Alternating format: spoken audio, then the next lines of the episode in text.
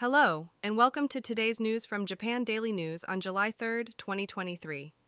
In today's news, heavy rainfall and flooding warnings have been issued in Kumamoto and Kyushu.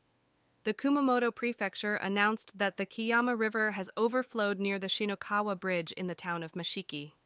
The local authorities are urging residents to evacuate and take necessary safety precautions. The Japan Meteorological Agency has issued a significant heavy rainfall warning for Kumamoto Prefecture due to the influence of an active front. A linear rain band has formed, causing extremely heavy rain in the same area. The agency warns of the potential for landslides, flooding, and other disasters in Kyushu and advises residents to ensure their safety. Furthermore, the Japan Meteorological Agency has also issued a significant heavy rainfall warning for Kumamoto Prefecture. A linear rain band has formed, resulting in continuous heavy rain in the same area.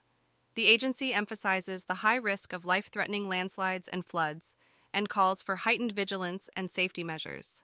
In other news, evacuation orders have been issued in Oita Prefecture's Hita City and Kusu Town. The orders were issued due to the increased risk of disaster caused by heavy rainfall.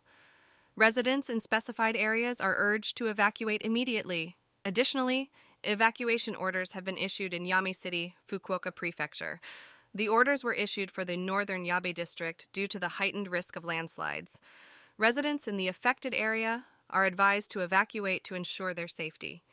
Moving on, it has been two years since the devastating landslide in Atami City, Shizuoka Prefecture.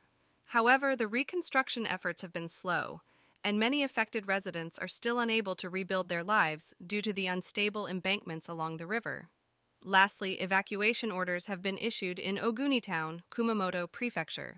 The entire town, consisting of 3,013 households and 6,502 people, has been instructed to evacuate due to the potential risk of landslides and other disasters.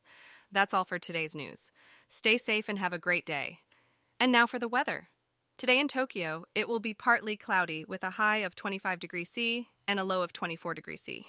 And that's all for today's news. Thanks for listening to Japan Daily News.